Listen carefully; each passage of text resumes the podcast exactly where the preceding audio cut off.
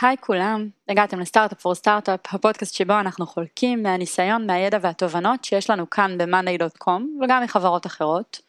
הוא מיועד לכל מי שסטארט-אפ מדבר אליו, לא משנה באיזה כיסא הוא יושב ברגעים אלו. Startup for startup for startup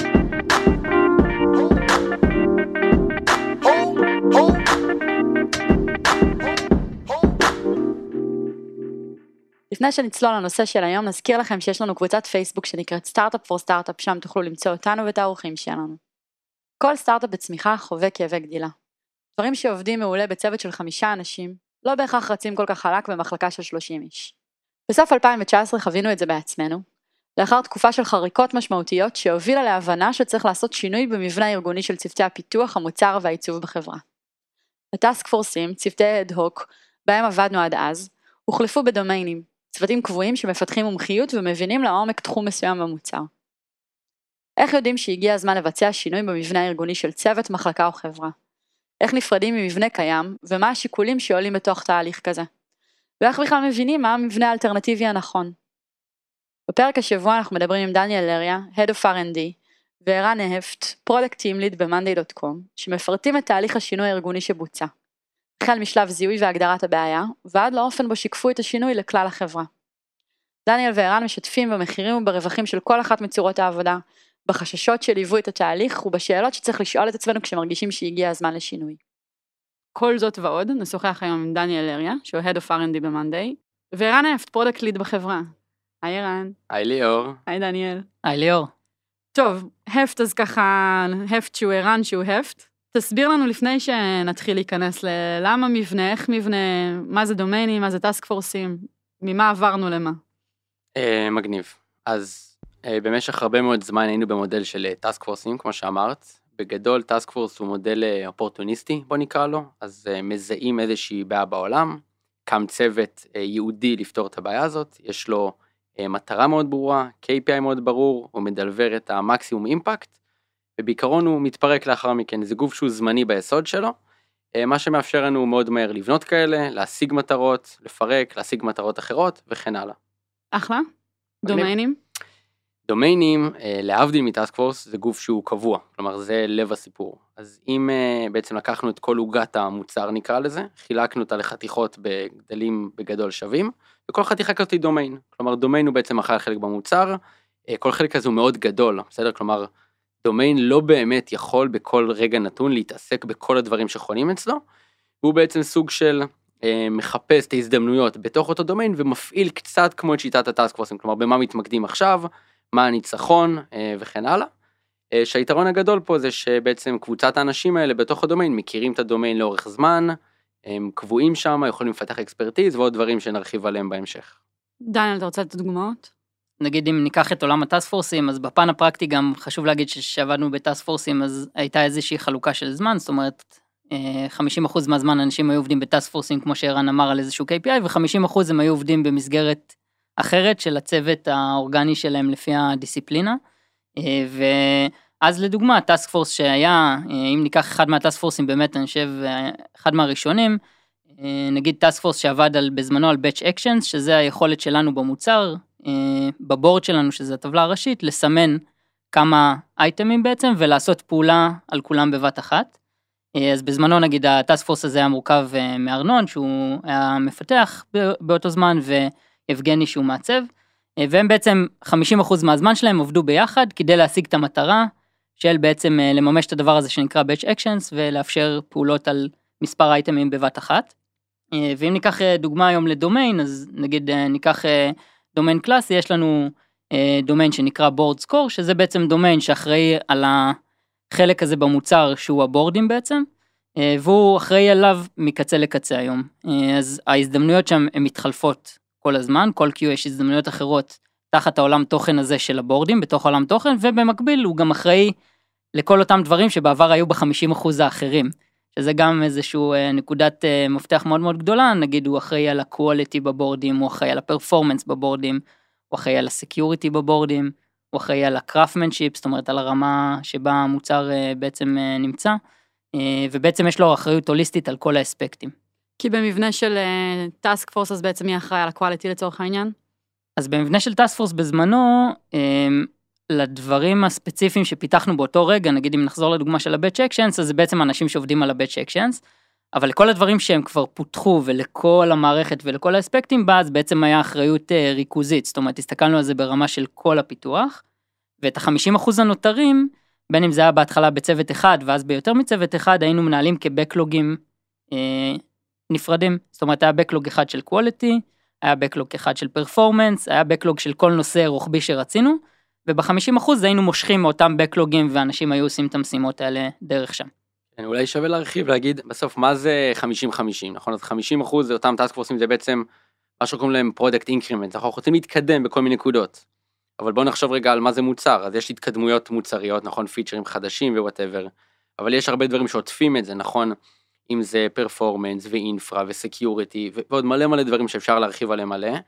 ועוד דבר, יש בעצם כל מה ש task forceים אחרים עשו, over time הם עברו לדברים אחרים, והפיצ'רים האלה נשארו בלי אמא ואבא, נכון? עכשיו, בזה תוכנה, יש בה באגים, יש בה שיפורים, יש בה דרישות, מישהו צריך לטפל בזה. אז בעצם אפשר להגיד שהיה 50 אחוז או 50-50 על התקדמויות מוצרות בדברים חדשים, ו-50 אחוז ניהול של כל השאר. אחלה. תכף כמובן ניכנס ל- להבין יותר טוב עד מתי זה עבד, מתי זה התחיל להישבר, מה נשבר. שנייה לפני שנצלול ככה ל- להבין את האתגר ואיפה הבנו שצריך להשתנות, דניאל, אם אתה יכול טיפה להרחיב על המספרים באמת. הטאסק פורס הראשון שלנו היה ב-2017, תחילת 2017, אני חושב שקראנו לזה פעם ראשונה טאסק פורס, אה, ובעצם אה, באותה תקופה היינו סדר גודל של עשרה מפתחים, אה, product היה רק את שירלי בזמנו, ומבחינת מעצבים סדר גודל של שלושה מעצבים בחברה. כשהתחלנו לחשוב על השינוי, עד שהתחלנו לחשוב על השינוי היה הרבה גלגולים של הדבר הזה, אבל סביב אותה מהות של ה task forceים. וב-2019 התחלנו לחשוב סדר גודל של אפריל, התחלנו להבין שאנחנו רוצים לעשות איזשהו שינוי לכיוון הזה. באותה תקופה היינו 35 מפתחים, בערך 7 אנשי product וסדר גודל של 15 מעצבים בחברה.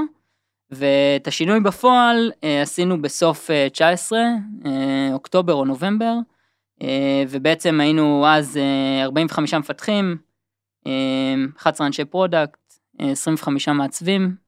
עכשיו המספרים הם רפלי, כן? אני לא זוכר בדיוק, אבל זה הסדר גודל, כלומר אפשר להבין את הסדרי גודל מזה.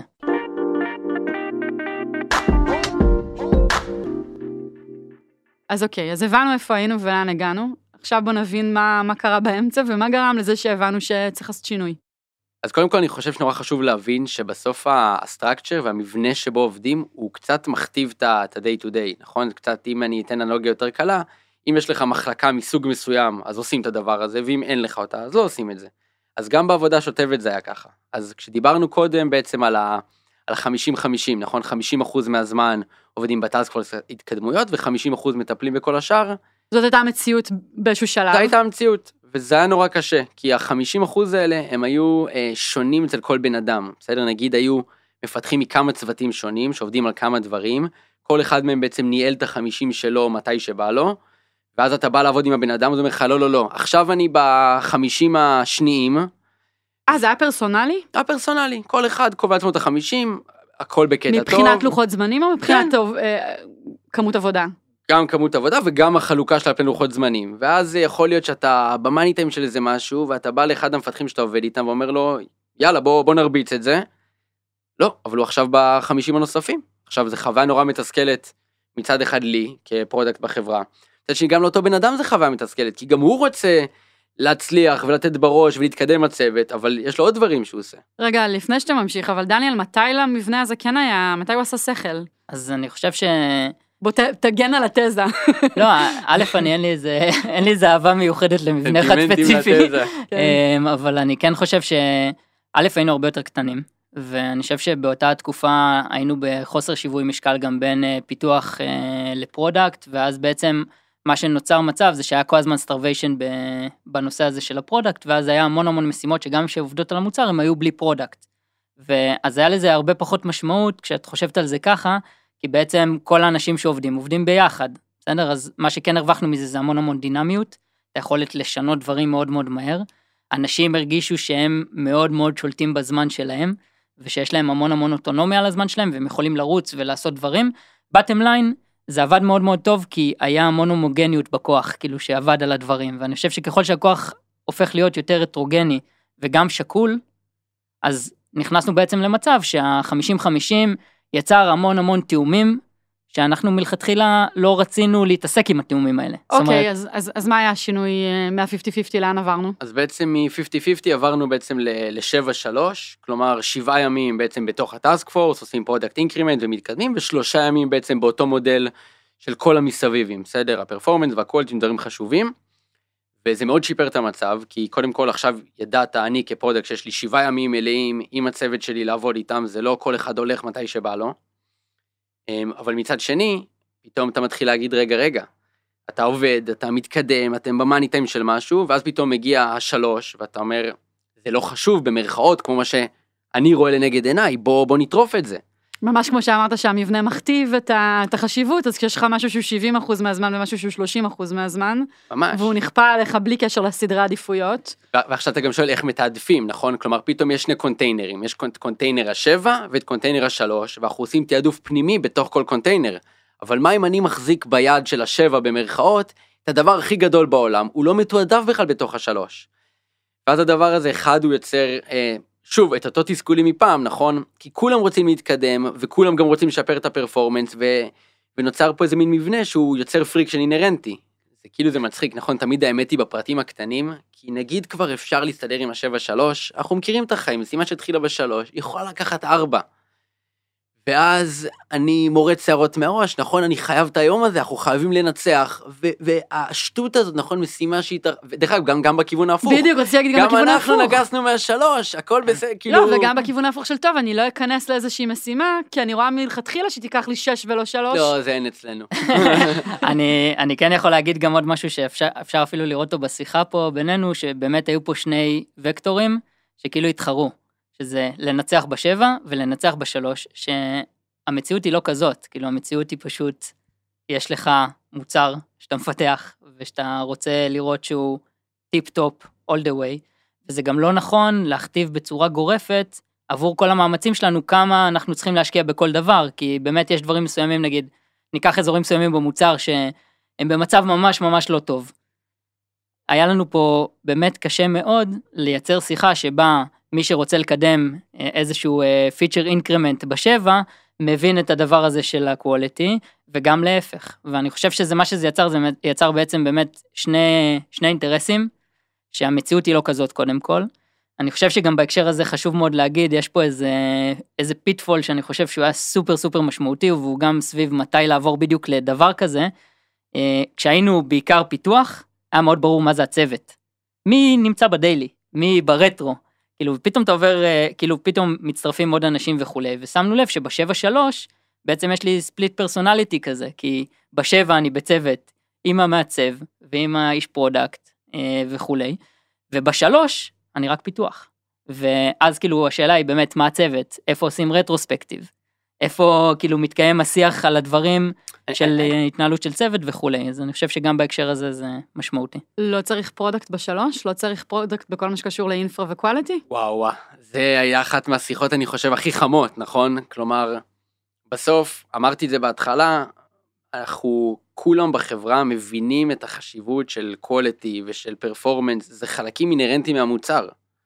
אז איך מודדים אותם, איך מתעדפים אותם, איך אומרים מה חשוב ממה, האם, אנחנו שאלנו את אותה שאלה, האם לא צריך שם product, מי עושה את זה בכלל?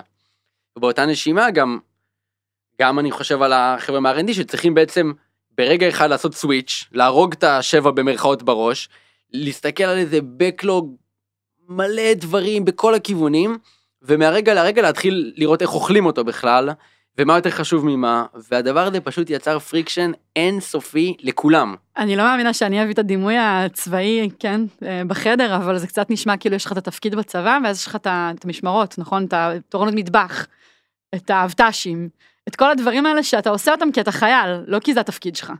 וככה אתה מצייר את השלוש פה, כאילו, backlog, כאילו, אפילו השפה אז- שלכם אז, על זה, אז הנקודה שזה לא בדיוק ככה, כי כן בשלוש היה נגיד increments קטנים במוצר ודברים שאנחנו קוראים להם אה, cheese ים, כלומר איזה שהם שיפורים אה, במוצר שהופכים את הדברים ליותר טובים.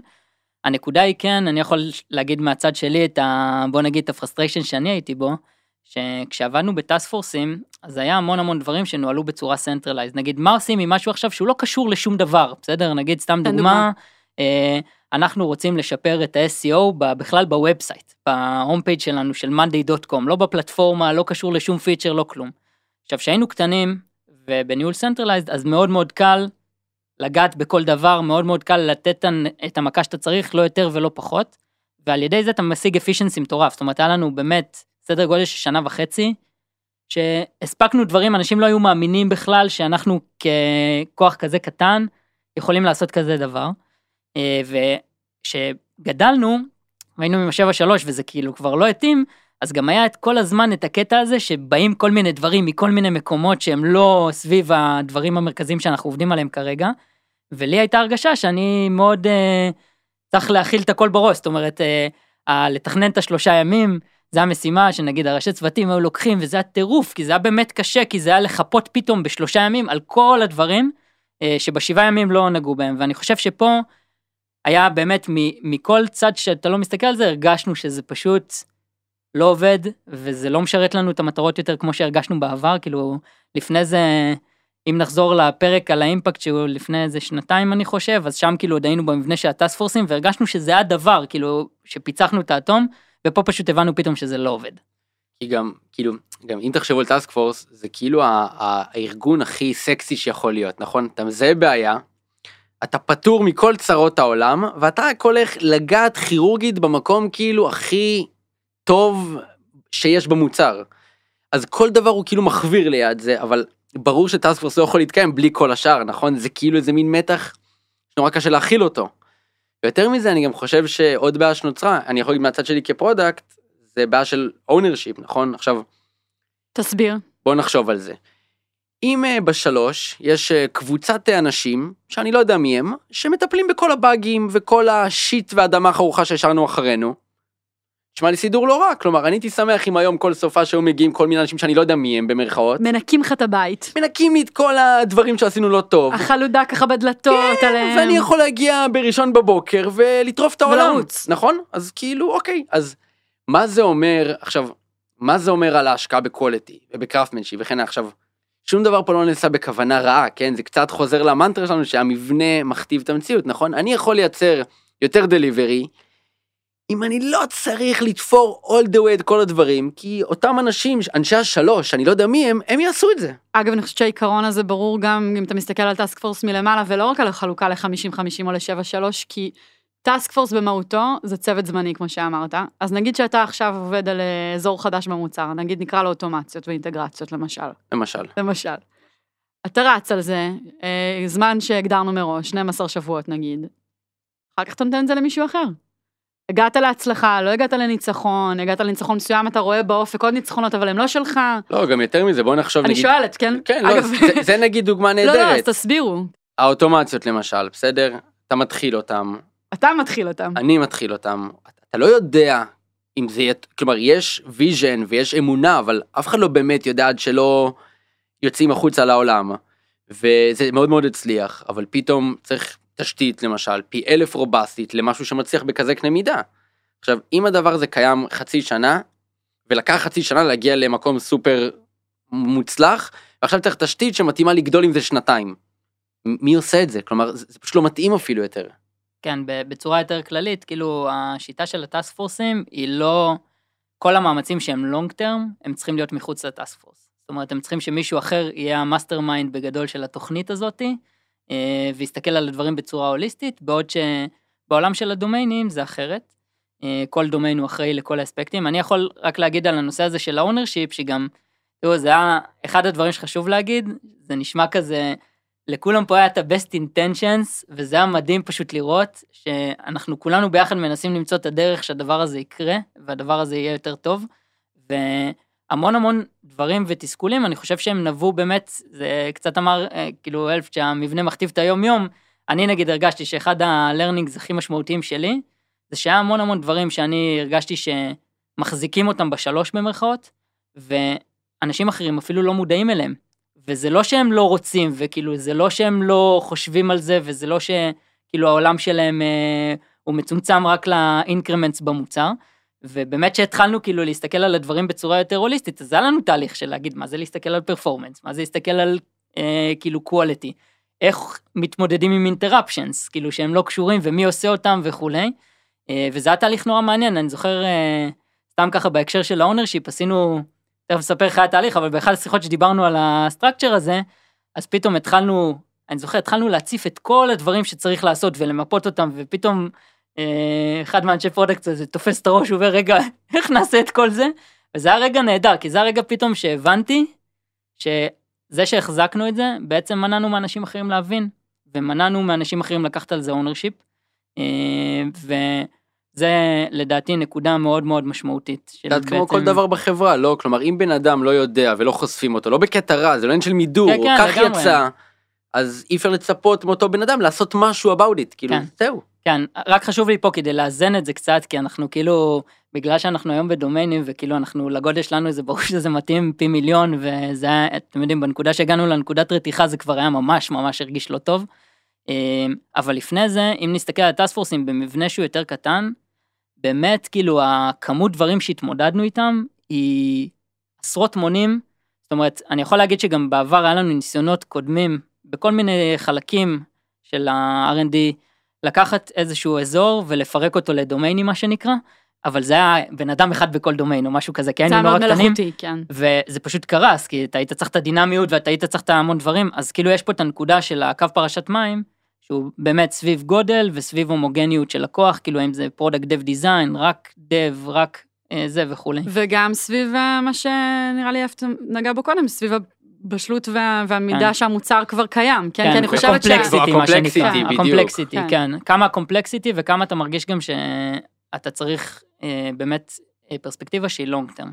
ואנחנו אוהבים להגיד שזה זה כמו ה-rule of thumb שלנו כזה למתי להקים צוות חדש או למתי להקים דומיין חדש, ואנחנו, זה כמו כזה פרקטל, שזה צורה שאתה עושה עליה זום ואתה רואה את אותה צורה בדיוק. כלומר, אנחנו רוצים, לדעתי הנקודה הטובה אה, לעבור והנקודה הטובה להקים אה, דומיינים זה ברגע שאתה מרגיש שברגע שפיצלת את זה לדומיין, עדיין הדומיין הוא עולם ומלואו. בסדר? ואני יכול להגיד שהיינו קטנים לא הרגשנו ככה, אמרנו אם אתה תתעסק רק בזה זה נורא מצומצם זה נורא קטן זה לא מספיק כאילו יש לך עוד מלא דברים שאתה יכול לעשות. היום בדומיינים זה עולם, יש לזה את ה quality של זה ויש לזה את ה performance ויש לזה את ה long term planning של זה ויש את ההזדמנויות הארוכות וכולי וכולי. אני גם חושב שיש עוד נקודה שאולי נשמעת קצת אה, טריוויאלית, אבל לא הזכרנו אותה. היו פשוט אזורים שלא רצינו להפסיק לעבוד עליהם, נכון? כלומר, דיברנו על דינמיות וכן הלאה, אבל יכול להיות משהו, או שהוא נורא בקור של המוצר, כמו הבורדים שלנו, או מאמץ שמאוד מאוד הצליח, ואם המבנה מחייב אותנו כל חצי שנה לפרק את הצוות הזה בשביל לבנות צוות אחר, אז בהגדרה אנחנו לא יכולים להמשיך להתקדם שם. אבל זה משהו או נורא מוצלח או נורא בכוח, אנחנו רוצים להמשיך לעבוד עליו, והמבנה לא מאפשר לנו בכלל, זה אסור לנו לפי חוקי הפורמט. כן, אפילו, אפילו ניקח את זה צעד אחד יותר קדימה, כלומר היה טאסק פורסים שהמשיכו כמה מחזורים, אבל uh, יש קטע כזה של uh, תחרות על uh, מה שנקרא על משאבים, שתמיד דברים שהם חדשים ודברים שהם הזדמנויות חדשות, הם uh, יותר, הם נוטים לזה שלגנוב את כל האטנשן. והרבה פעמים הבנו שבשלב מסוים של החברה גם דברים, יש דברים מסוימים שאנחנו רוצים להשקיע בהם, להמשיך להשקיע בהם, לא משנה עכשיו מה יש עוד uh, על השולחן, ודרך מאוד טובה זה להגיד זה separate effort, עולם בפני עצמו והוא לא חלק מהפול הזה במשחק.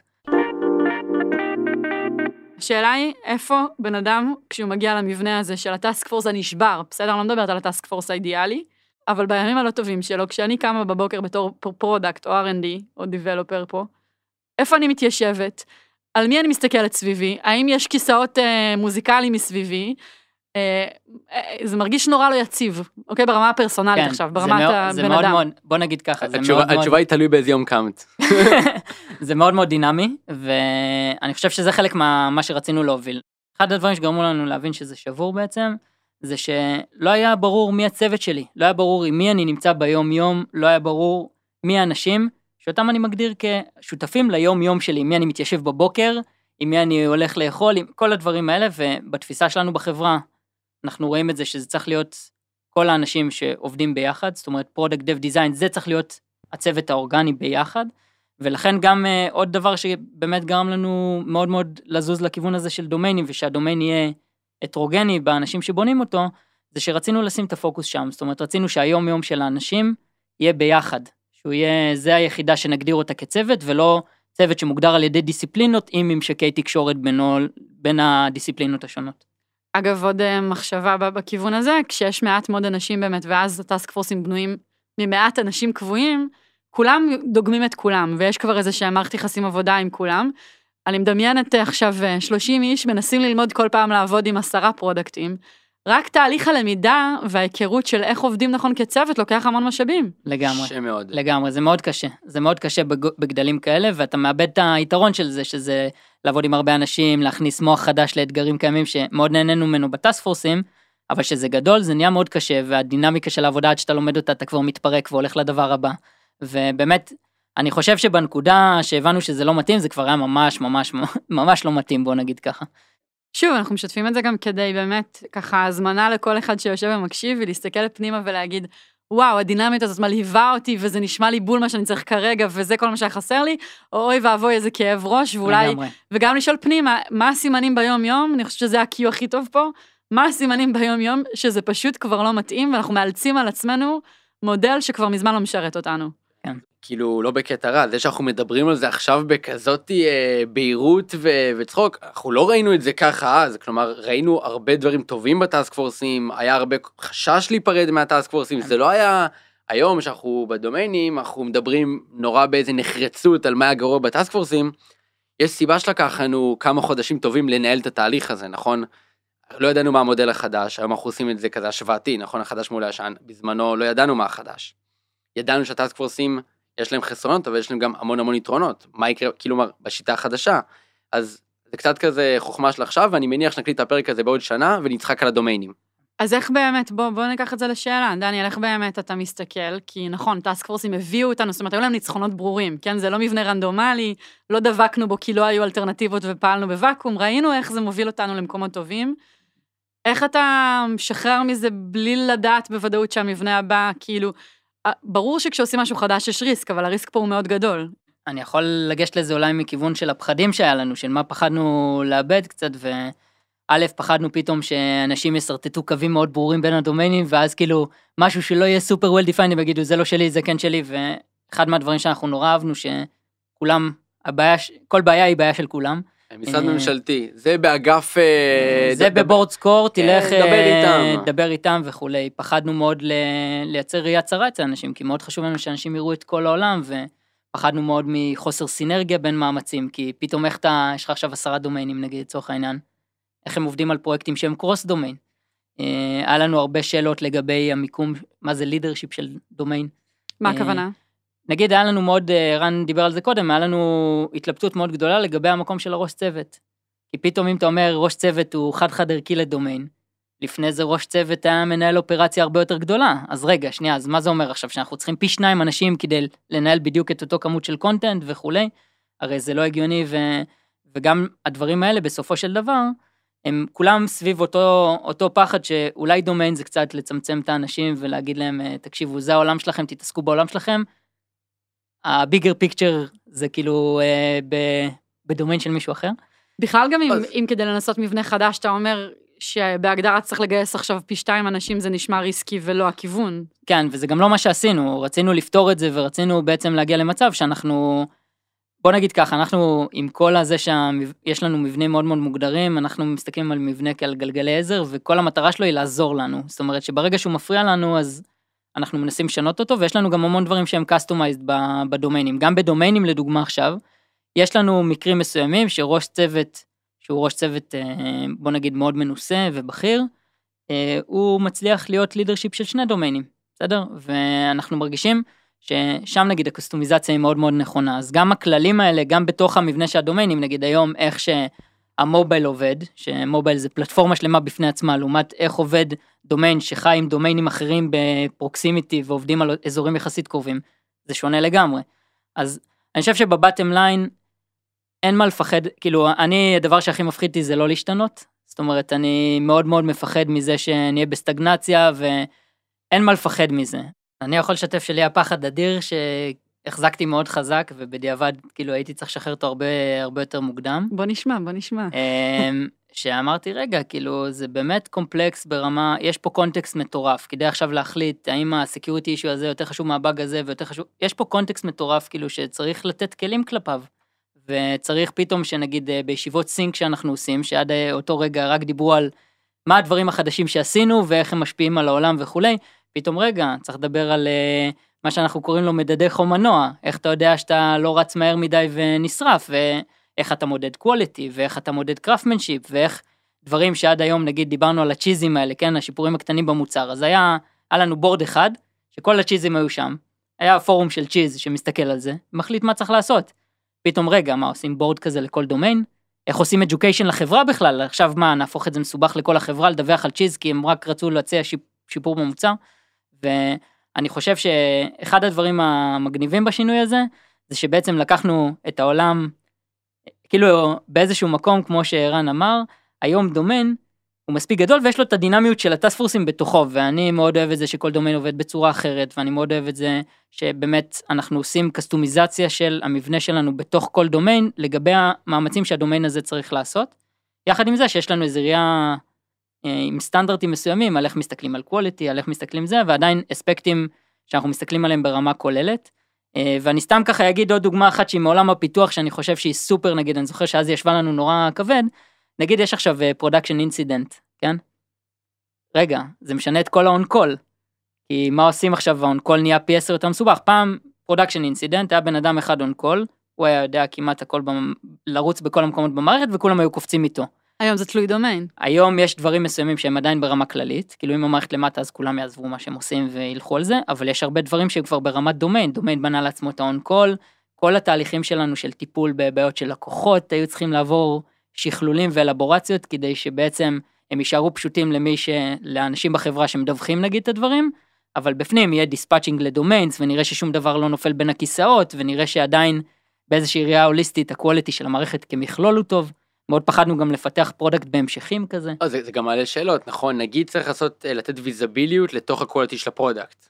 אז האם כל דומיין מייצר לעצמו מיני מוצר שמודד את זה? האם זה משהו שהחברה במרכאות נותנת כ...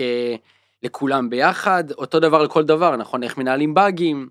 האם יש דומיין שאחראי לתת שירותים לכל שאר הדומיינים במובן הזה? למשל, עכשיו אנחנו יכולים להתחיל לדבר פה, הרי בסוף ה process מורכב ממיליון דברים, נכון? דרישות לקוחות, דניאל אמר, באגים, quality, marketing, איך מסנכרנים את הדבר הזה, מיליון ואחת דברים. וקצת כמו, נכון, שאמרנו שבעצם ה structure מכתיב את ה-day to day, אז הוא גם מכתיב את, את הנהלי העבודה יותר נקרא לזה הלוגיסטים, נכון? איזה בורדים יש לנו. ב monday הכל מנוהל על גבי monday, אז אני לא אגיד איזה כלים מחזיקים, כי בעצם רק מקסטים את monday מחדש, אז איזה בורדים אנחנו מחזיקים, ומה ה flow של המידע בתוך הבורדים, ו...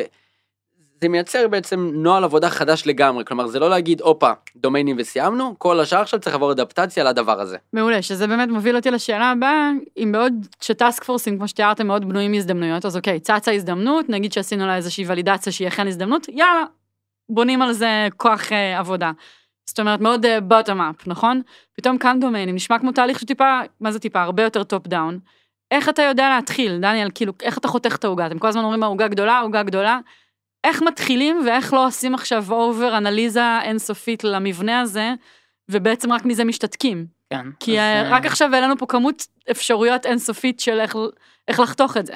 אז אה, קודם כל מבחינת החלוקה של המוצר, אחד העקרונות שאמרנו מההתחלה זה שאנחנו לא רוצים להגיע לחלוקה מדויקת. זאת אומרת, כן חשוב לנו שתהיה חלוקה שהיא מוגדרת, אבל עדיין יהיו אזורים אפורים, ובהגדרה זה טוב שיש אזורים אפורים, ואנחנו סומכים על האנשים שאם יהיה נגיד משהו שהוא נופל בין שני דומיינים, נגיד ניקח אצלנו דוגמה, יש את ה board, ואותו board בדיוק מופיע גם בדשבורדים. כן, שזה צוות אחר, זה צוות ה insights, domain אחר. אז כאילו נגיד יש עכשיו בעיה. אז אנחנו מאוד מאוד רצינו להגיע למצב שגם הדומיינים מדברים ביניהם. שיש חפיפות ויש חיכוכים. שיש חפיפות ושיש חיכוכים. אנחנו כן מאוד רצינו שכל דומיין יהיה אוטונומי ועצמאי, אבל עדיין יש המון המון פרויקטים שאנחנו רצים עליהם גם ביחד. נגיד היום, השבוע רץ פרויקט שאנחנו עושים אותו, שארבעה דומיינים מעורבים בו ביחד. אמ, ואני חושב שזה אחד הדברים. זאת אומרת, אז מוגדר ש... ולא מדויק, זה דבר ראשון. מוגדר ולא מדויק בהגדרה, מה שנקרא. אמ, כן. אני, אני גם אוסיף על זה שכזה נשמע לנו כזה נורא דברים מוגדרים וזה, בפועל אנחנו מגדירים בצורה סבבה אני חושב את ה-high level כזה, לאיפה אנחנו אולי כביכול רוצים ללכת, ומשאירים הרבה פלסטלינה בלמטה, כאילו כזה משרטטים אה, קווי מסגרת, ואז אומרים, טוב, כולם פה ילדים גדולים, כל אחד אה, יסתדר עם השכן שלידו, וזה לא באמת הכל אה, נוקשה ומוגדר כמו שאולי זה נשמע. אה, אנחנו משחקים בעיקר עם המסגרות, אני חושב. כן. אני חושב, דרך אגב, המעבר הזה הוא בדיוק ממעבר מ top down ל bottom up. זאת אומרת, כאילו, בעולם של הטאסק פורסים, אה, היה מישהו שניהל, נגיד בא עכשיו איזושהי דרישה מלקוח שיכולה לפתוח לנו עסקה מדהימה וכולי, אז היו, היה איזו החלטה של איזשהו צומת מרכזי שמנהל את הדבר הזה, האם הולכים על זה, לא הולכים על זה, מי הולך ללכת על זה, על חשבון מה זה הולך לבוא וכולי. ועכשיו, הדבר הזה מגיע לדומיינים. החזרת את הכוח לשטח במובן הזה. במאה אחוז, ואני חושב שזה גם מה שמאוד מאוד רצינו. הרגשנו, שוב, כשהיינו קטנים, כולם היו בזה ביחד, כאילו זה באמת, זה, כשגדלנו פתאום הרגשנו שיש איזשהו ניהול מרכזי, שזה הדבר הכי גרוע מבחינתנו, אנחנו רצינו שכל דומיין יהיה עצמאי לגמרי, יוכל לקבל החלטות, ידע למדוד את עצמו וכולי, ובמובן הזה זה היה ממש לתת את כל ה... זה היה ממש לשחרר, אה, במובן הכי הכי משמעותי של זה. דיברנו על הפחדים, דיברנו על איך מבינים, איך בפועל מתקשרים לכמות מאוד גדולה כבר של אנשים בארגון. את זה שהם קמים אה, למבנה עבודה, עוד פעם, הבנו שזה עמוק, כן? אני חושבת שעד כאן uh, אין מישהו שמקשיב ואומר, אה, זה, זה עניין קוסמטי, פוליטי, זה הולך להיות שינוי בדרך, באיפה שאנשים יושבים, עם מי שהם עובדים, על מה הם חושבים, איך מתקשרים שינוי כזה. אז התחלנו בלהגדיר פורום של אנשים, שהוא בעצם ה leadership של ה product וה design, אה, ובעצם קבענו סשנים, וקבענו להם אג'נדה. הסשן הראשון היה סביב למפות את הבעיות, למפות את מה אנחנו רוצים לשמר. אני חושב שבאמת רגע עכשיו, צחוק בצד, ניגשנו לדבר הזה, קצת כמו שאנחנו ניגשים לבניית המוצר, וכשאני אומר אנחנו, זה לא אנשי המוצר, זה החברה.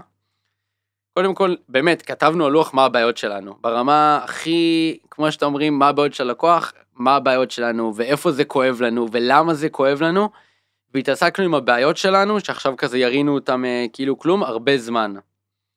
ואני חושב שאחרי שראינו את הדבר הזה, בעצם העלינו כל מיני רעיונות למה פותר את הדברים האלה, והיה פה הרבה משחק של כזה, נכון? כזה, הנה הבעיות שלי, הנה הפתרון. האם הפתרון הזה פותר את הבעיות? בערך, אוקיי, עושים איזה אדפטציה. האם זה פותר את הבעיות?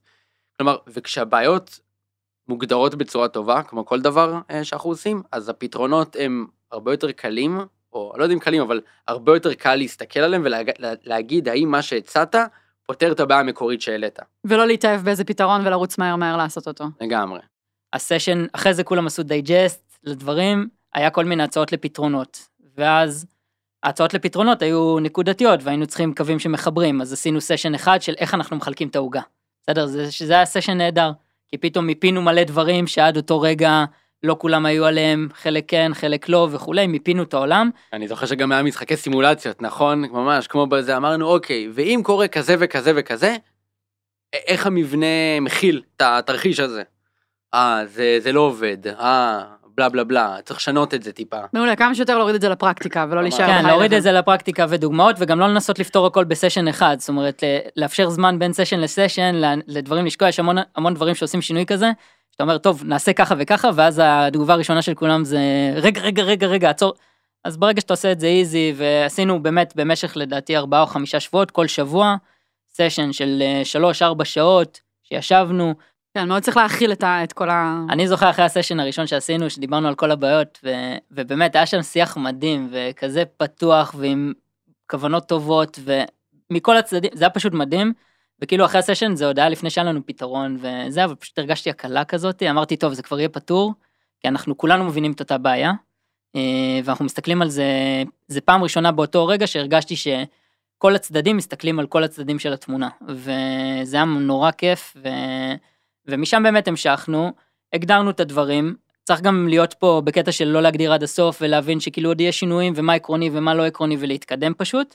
אה, ואז בעצם אה, דיברנו על איך אנחנו הולכים לתקשר את זה ו-to roll out, אז אה, מהפרטים הלוגיסטיים של מתי אפקטיבלי מתחילים לעבוד ככה, עד פרטים של איך אנחנו משמרים ניהול של אנשים שאנחנו רוצים שיש להם career growth ודברים כאלה, אז ניסינו להתאים את זה ככה שגם יהיה שינויים שנראים לנו הגיוניים. אני חושב שבסוף, כאילו, היינו בחדר כמות מסוימת של אנשים, ויש הרבה יותר אנשים שזה משפיע עליהם, ויש עוד כאילו זה שלב בדרך לחשוב בעצם על מה כל אחד ישמע כש, כשנציג את הדבר הזה, נכון? מה, כלומר, אנחנו רוצים להגיד משהו אחד, לא בטוח שכולם ישמעו את, את אותו דבר. או בהכרח בטוח שלא כולם ישמעו את אותו הדבר. כנראה שבהכרח לא כולם, ואז אתה אומר, אוקיי, אז בואו נחשוב מה אנשים עלולים לשמוע שזה לא מה שהתכוונו, ואיך לנטרל את איך, זה מראש. איך עושים אה, לדבר הזה מיטיגציה כלשהי, איך מחדדים את הנקודות האלה, כלומר, זה לא כזה שיחה שמקשקשים אותו ויוצאים לדרך, ממש צריך לחשוב טוב מה כל אחד עלול לשמוע, מה זה יגרום לו להרגיש. בסוף השינוי הזה הוא נורא נורא חיובי, וצריך לשקף לכולם בצורה מאוד מאוד טובה את כל התהליך ואת הבעיות ואת מה שהם אולי ישמעו לחדד בצורה מאוד טובה, ולנסות להעביר את זה בצורה הכי קלה שאפשר, ואני ממש זוכר שהייתה את השיחה, דני עוד שנייה הרחיב, אבל בסוף השיחה היה ממש רשימה של שאלות, נכון? כמו FAQ באתר, אתה אומר, האם זה אומר שאני 1, 2, 3? ומדברים על זה. האם זה אומר ש... מדברים על זה. כלומר, וזה נורא נורא חשוב, גם כי אני חושב שזה הם, נוגע בנקודות שאולי בטעות איכשהו התפספסו במהלך הפלואו, אני חושב שזה גם משדר שהאנשים הם, כאילו, הם בפוקוס. רוצים שיהיה להם טוב, רוצים אכפת, זה משדר אכפתיות, ובסוף אני חושב שזה הבסיס של הכל. או, אולי אני רוצה להגיד, לא, לא יודעת אם זה הבסיס של הכל, אבל זה הבסיס של כל הפחדים כשמישהו שומע על שינוי כזה, ששכחו אותו. בין אם זה ברמת האינדיבידואל, או שדברים ישתנו ולא יהיו לא, לא יהיו לטובה לא ביום יום שלו כן. וכולי, ואני חושב שעוד משהו שזה ה-FAQ זה באמת בכל שינוי ארגוני שאנחנו עושים, אנחנו עושים את זה בסוף, כאילו השאלות האלה של התכלס, אפילו מהרמה הבסיסית, אז מתי משנים מקומות ישיבה? עוד דבר שאני חושב שהיה נהדר ועוד חלק שחייב להיות בשיחה כזאתי, קודם כל זה להסביר את הלמה, להתמקד ממש בלהסביר את הלמה, להגיע למצב שאנשים מבינים את הבעיה קודם כל, ולפני שהם מציגים את הפתרון ומה הוא וכולי. דבר שני, זה לדבר על הדברים שבאמת מפחידים אותנו בשקיפות.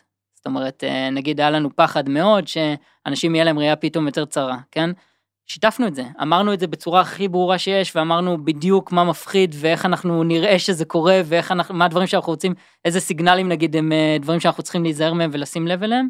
ואני חושב שבאמת אה, לשתף בכל, ה, בכל המידע. זאת אומרת... אולי נקודה אחרונה, שזה לא דן דיל. כלומר, זה לא התנ"ך, אף אחד לא ירד עם ספר הפתרונות משום מקום. זה קונספט ראשוני שהיה בהתהוות, כנראה יש בו מלא חורים שלא חשבנו עליהם. בסוף צריך שכולם יירתמו לדבר הזה וימצאו את החורים ביחד כדי לפתור אותם, לא כדי להגיד הנה יש פה חור, אנחנו לא עובדים ככה, אנחנו... זה למה למה הוא נורא חשוב. כי כנראה שהפתרון יש בו טעויות, בסדר? כמו כל דבר שאנחנו עושים בחברה הזאת, אבל אם כולם מבינים את הלמה, אז כולם ביחד פותרים את הטעויות האלה שלא שמנו לב אליהם. כן, זה גם בעצם לשחזר את התהליך שעשיתם אתם בתוך הלידרשיפ, כי כשאתה אומר, דניאל, שברגע שהבנתם שהבעיות הן, משהו שכולם חולקים, הייתה איזו רגיעה, הייתה הבנה שכולם רוצים את אותו הדבר, ועכשיו רק צריך להבין מה זה הדבר הזה.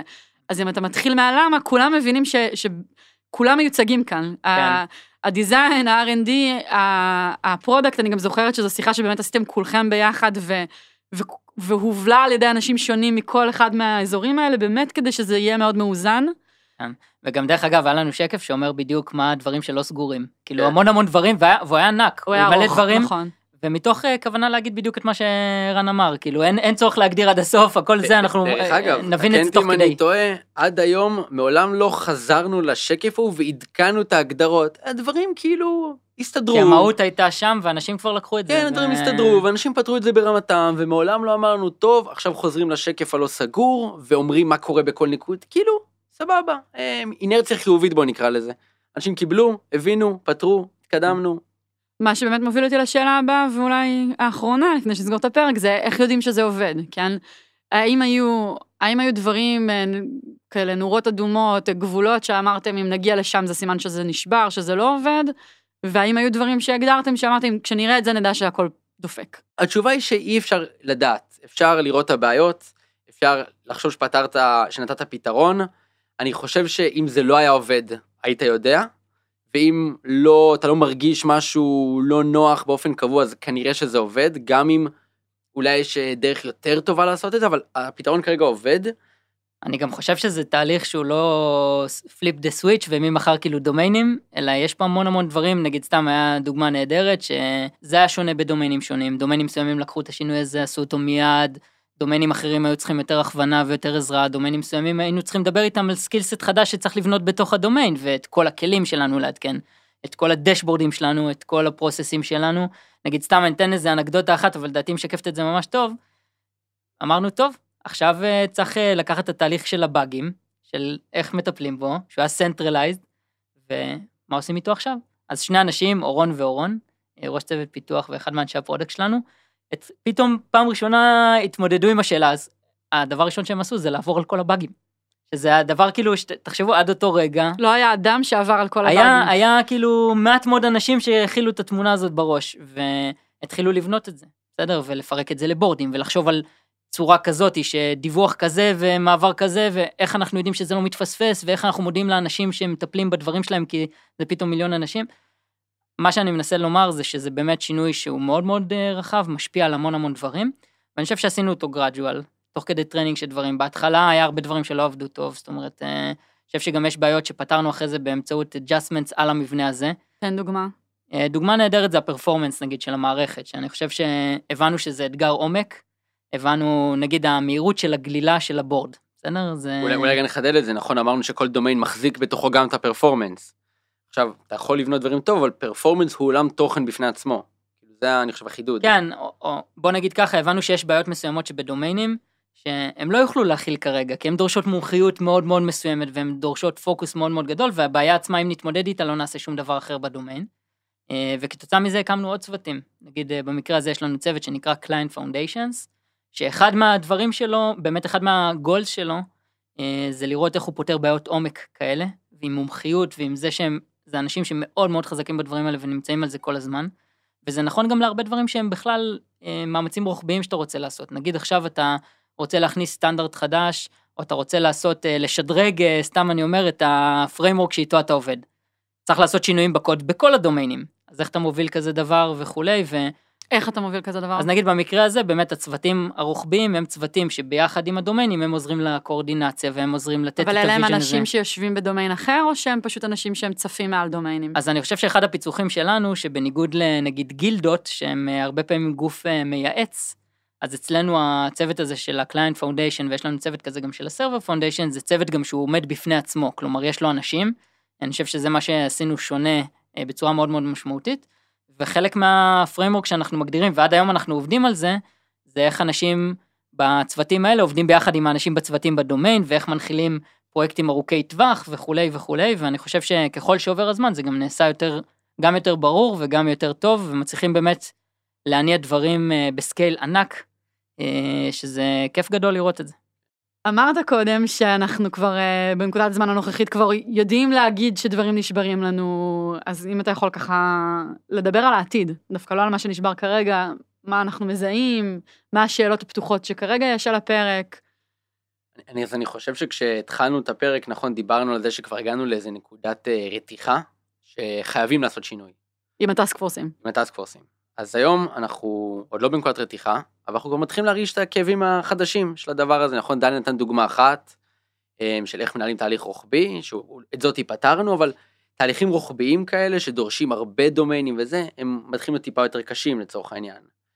אה, ואנחנו מתחילים להרגיש כל מיני כאבים במודל החדש, שהם לא אומרים לנו, תשנו משהו מחר בבוקר, אבל הם כן אומרים לנו, בואו תתחילו להיות אה, במודעות, וכשמתחילים לרתוח, בואו נתחיל להניע את התהליך הזה, ובתחושה שלי, ונראה לי סובייקטיבי, גם אין בעיה לחכות אה, להגיע לקצת רתיחה, בסדר? לא חייבים להקדים את הרתיחה, כי אם אתה מקדים אותה, אז אתה לא באמת מבין את הכאבים עד הסוף, אתה חושב שאתה אולי מתחיל להבין, אה, ואני חושב שזה בסדר שיש דברים שהיום הם מתחילים להיות אולי קצת טיפה חורקים, טיפה לא יותר קשים, ואנחנו יכולים להמשיך אה, לרתוח איתם, להבין אותם יותר לעומק, ואני לא יודע מה יהיה בעתיד. אנחנו נצטרך לחשוב מחדש. כן, הקטע של ה-premature optimization הוא מטורף וצריך מאוד להיזהר מזה אה, גם לטעמי. אה, כשאנחנו עברנו לדומיינים נגיד, אחד הכאבים פתאום שהיה לנו זה שהיינו צריכים הרבה יותר אנשים בכל דומיין, ולקח לנו זמן להגיע לשיווי משקל שם, ואם היינו עושים את זה יותר מוקדם זה פשוט היה קורס, השיטה לתוך עצמה, כאילו לא היינו... אז אני חושב שאני מאוד מתחבר לדברים, ובאמת, אין פתרון אחד במבנה שמתאים להכל. מבנה זה משהו שהוא customized, שצריך בכל נקודת זמן להבין מה אנחנו רוצים, וגם לא צריך לנסות לייצר איזה, איזשהו template ולהחיל אותו על כל הארגון. אני חושב שאחד הדברים שאנחנו מאוד מאוד אוהבים ומבינים היום, זה שצריכים להיות לנו המון המון סוגים של שרירים, והמון המון סוגים של מבנה, ושיש שונות מסוימת בצוותים שהיא נהדרת והיא עוזרת, אה, וצריכים צוותים מכל מיני סוגים, על כל מיני מאמצים, אה, וזהו, זה כזה סיכום שלך. סיכום, כן. אני אוסיף שני דברים. אה, אחד שככה באמת נעצתי במהלך הפרק, ש... כשמשהו שאתה מאוד מאוד יודע להסביר לעצמך למה הוא עבד לך ולמה הוא טוב לך, פשוט מפסיק לעבוד לך, זה סימן ש... שמה... שצריך להסתכל על זה, כן? לא צריך להתעלם מזה, כשיתרון הופך לחיסרון. והדבר השני שמאוד מעניין שאמרתם, ו... וככה שווה לסגור איתו את הפרק, זה באמת העניין הזה של הכוונות הטובות. שניכם דיברתם על זה, וזה חשוב לעצור בעיניי, להתעכב על זה, כי בארגון, כשיש הרבה אנשים ומחלקות וצוותים, קל לחשוב שמישהו פה התבלבל, כן? אבל דווקא כשמבינים וזוכרים שלכולם יש את אותן כוונות, כולם באים לדחוף את אותן המטרות ולנצח, וכשמישהו מתנהג, או משהו מתנהג אה, בחריקה או בצרימה מהפאטרן הזה, כנראה שזה לא הבן אדם שהתבלבל, כנראה שהשיטה שם צריך להסתכל עליה מחדש. האמת זה מצחיק שאת אומרת את זה, אבל כשאני חושב על זה, אם יושבים אה, שלושה אנשים שונים, שכולם רוצים את אותה מטרה, אבל איכשהו זה לא אה, מתכנס. מתחבר להם, כאילו, הם רוצים את אותה מטרה, אבל כל אחד בא לזה בזווית אחרת, ו... ויש איזה מין דיסוננס בין הרצון לבין הפרקטיקה, אולי, לא תמיד, אבל אולי זה סימן שהמבנה קצת, אה, או, או משהו, צריך להסתכל עליו עליהם, לעומק. צריך להסתכל עליו. אה, אני אגיד רגע, אפרופו, כי, כן, שאלות המשך, שאם יש מישהו שרוצה להבין יותר טוב משהו על השינוי, על עבודה בטאסק פורסים, על עבודה בדומיינים, אז גם אה, אפט וגם דניאל יותר מישמחו לענות. אה, אתם יכולים למצוא אותנו בקבוצת הפייסבוק שלנו ובאתר. ותודה אפט. תודה ליאור. תודה דניאל. תודה. אם הייתם יודעים כמה זמן הפרק הזה מתוכנן, הייתם מבינים את הערך של התודה. אה, ותודה שהאזנתם. Startup for startup for. For startup, for.